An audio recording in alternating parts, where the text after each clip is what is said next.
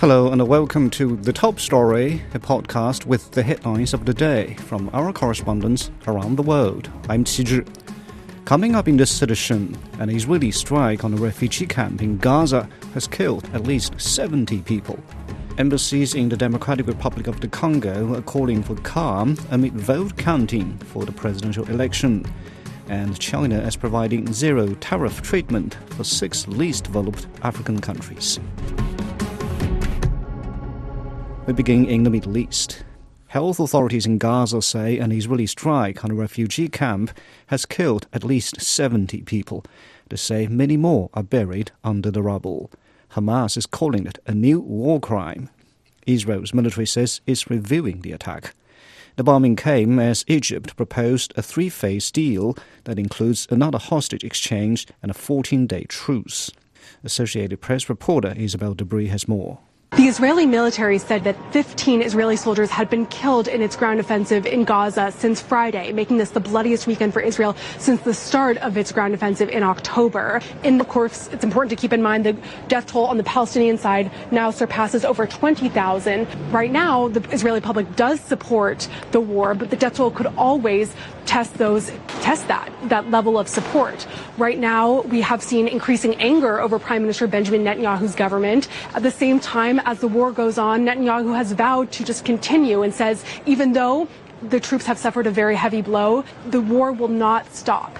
And this has also raises very serious concerns for the humanitarian situation, which only gets more desperate by the day. And we're seeing really, really desperate scenes of people fighting over bread, trying to really chaotic lines for just a little bit of soup, people waiting for very long hours just to get some water. That's happening in the south, this very overcrowded shelters. And meanwhile, in the north, the W H O, World Health Organization, says that hospitals are not even functioning. People are just trying to stop the bleeding or send them to evacuate south because at this At this point, there are no supplies, there's no fuel, and there's just not enough to keep these patients alive in the north. That was Isabel Debre with the Associated Press. The World Health Organization says the healthcare system in Gaza is under attack. W H O officials have visited four hospitals, including Al-Shifa, once the largest hospital in the region. The W H O officials delivered over nineteen thousand litres of fuel to the hospital for generating electricity to help revive vital services such as surgeries. Al-Shifa is also providing refuge to fifty thousand displaced people. Only nine hospitals in Gaza are partially functional. Noah Harazin has been taking shelter inside one of such facilities. She tells us about the worsening situation. Me actually being here inside the Al-Aqsa Hospital for more than two months now, and we witness with our own eyes how the situation inside the hospitals is just going from bad to worse. Uh, talking about northern Gaza, and out of twenty-two hospitals, there is zero hospitals that are now operating. The only hospital which is actually operating in northern Gaza is Al-Shifa Hospital, and it is only operating as a refugee camp for those displaced families. There is rarely any services for uh, those injured or the patient. Here in the, in the uh, south, there is four main hospitals in uh, Rafah, uh, Khan Yunis, and also here in uh, Deir el-Balah. However, the system has collapsed inside the hospital. I mean, here inside the, the Al-Aqsa Hospital, this hospital was designed to service three hundred fifty thousand people. However, now uh, this hospital is serving more than eight hundred thousand. Now there is more than one thousand patients and people injured inside the hospital. So yes, the healthcare system here in Gaza has totally collapsed. That was Noah Harazin reporting from Gaza. Bethlehem is suffering one of its bleakest holiday seasons because of the conflict in Gaza. The town, revered as the birthplace of Jesus Christ, is having muted or no Christmas celebrations at all. Fendi Lay reports. No festive lights, no colorful parade or soaring Christmas tree at the birthplace of Jesus in Bethlehem. Instead, the mood is somber. The Bishop Council decided not to make a, a big celebration as a sign of solidarity with the victims of the war. Uh, we cannot do it in the streets. So we need, in this difficult time, to strengthen our people by the prayer.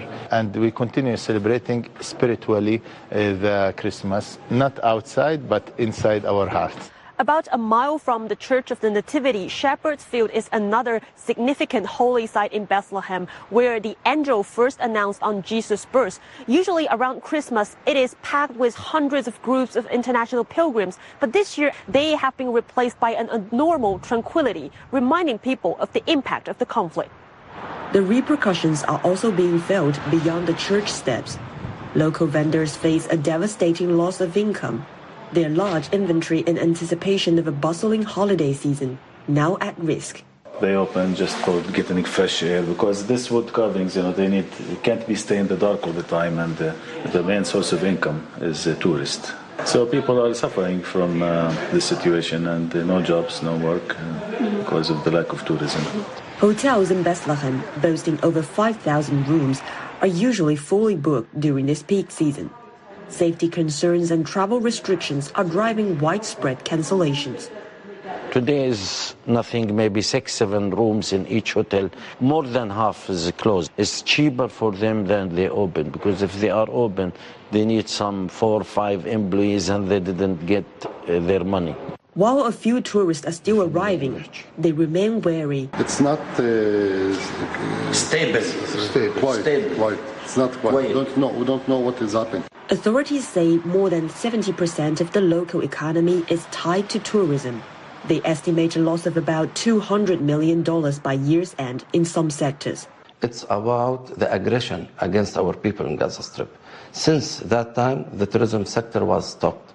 Even if we continue with having these celebrations, I believe that we will receive zero visitors, because uh, West Bank under military closure, and Bethlehem is isolated now than, uh, than other uh, Palestinian cities.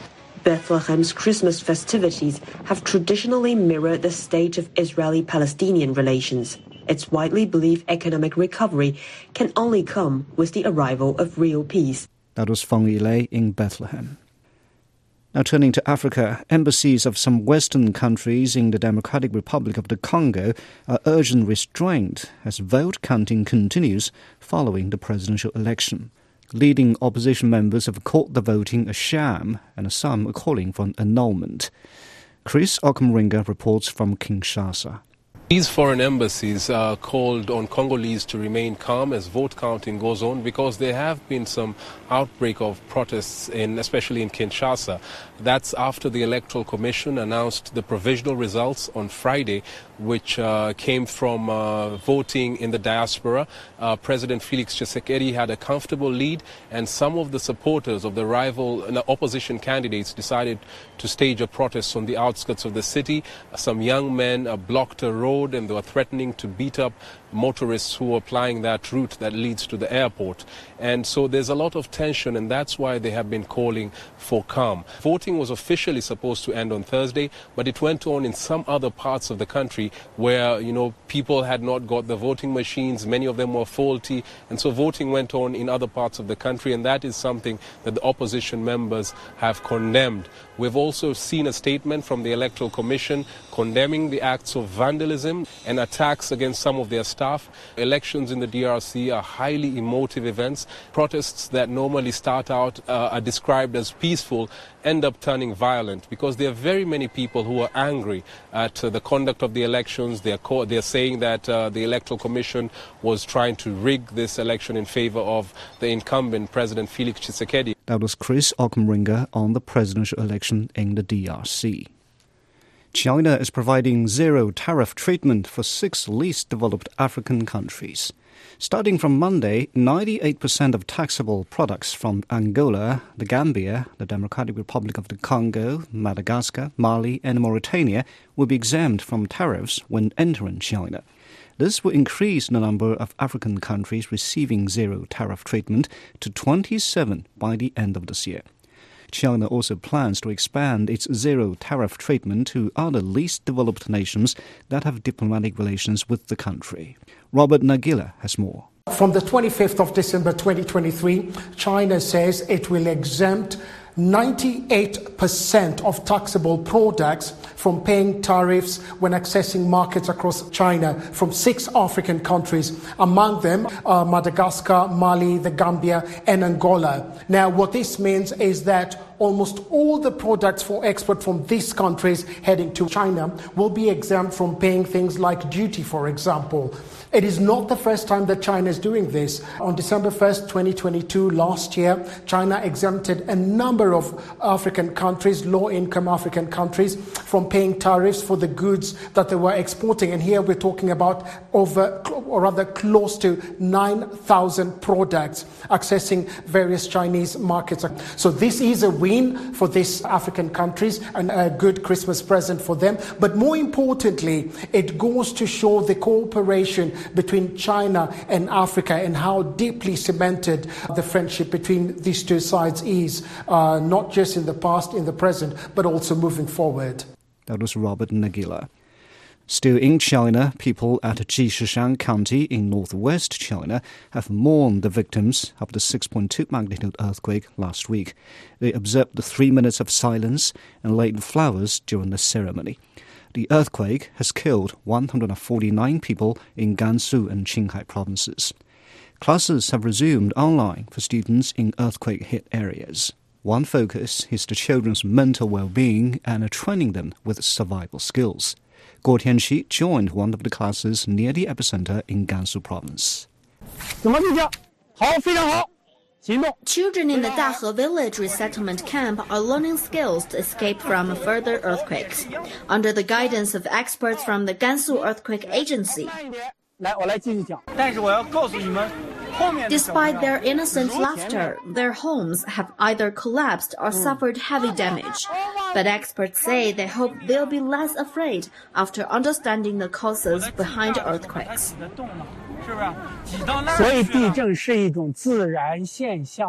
Earthquakes are a natural phenomenon, like wind, rain, thunder, and hail, and the Earth experiences five million earthquakes a year. What we felt this time was a six point two magnitude earthquake in Jishishan County. People are injured because of the collapse of buildings. The earthquake itself does not directly cause casualties, so do remember to tell your parents that homes should be rebuilt in accordance with earthquake prevention and standards. The experts also bring books along for the children to read. They are here to conduct an earthquake intensity survey, and they offer lectures in their spare time. When there's an earthquake, we should run diagonally across the hillside. If we are in high-rise housing, we should first seek to avoid danger in the corner, and then run out when the earthquake stops. Living in the tent with a hot stove, we should pay attention not to be burned and keep clean and tidy. We bought the books yesterday to let them know that everyone cares about them. For the children, we know local people have strong awareness of earthquakes and preventing disasters. For the focus of the relief work has changed into the resume the livelihood of the affected uh, communities. The authorities say that they will build some libraries and classrooms in the resettlement camp to ensure that the students and children can continue their study. That was Guo Tianqi in Gansu. Now recapping today's headlines, an Israeli strike on a refugee camp in Gaza has killed at least seventy people. Embassies in the Democratic Republic of the Congo are calling for calm amid vote counting for the presidential election. And China is providing zero tariff treatment for six least developed African countries. And that's it for this edition of The Top Story, a podcast that brings you world headlines every weekday. For more news in politics, business, sports and culture, you can subscribe to The Beijing Hour, a one-hour podcast news magazine program. We welcome and appreciate all ratings and reviews. I'm Qi Zhi. Thank you for listening.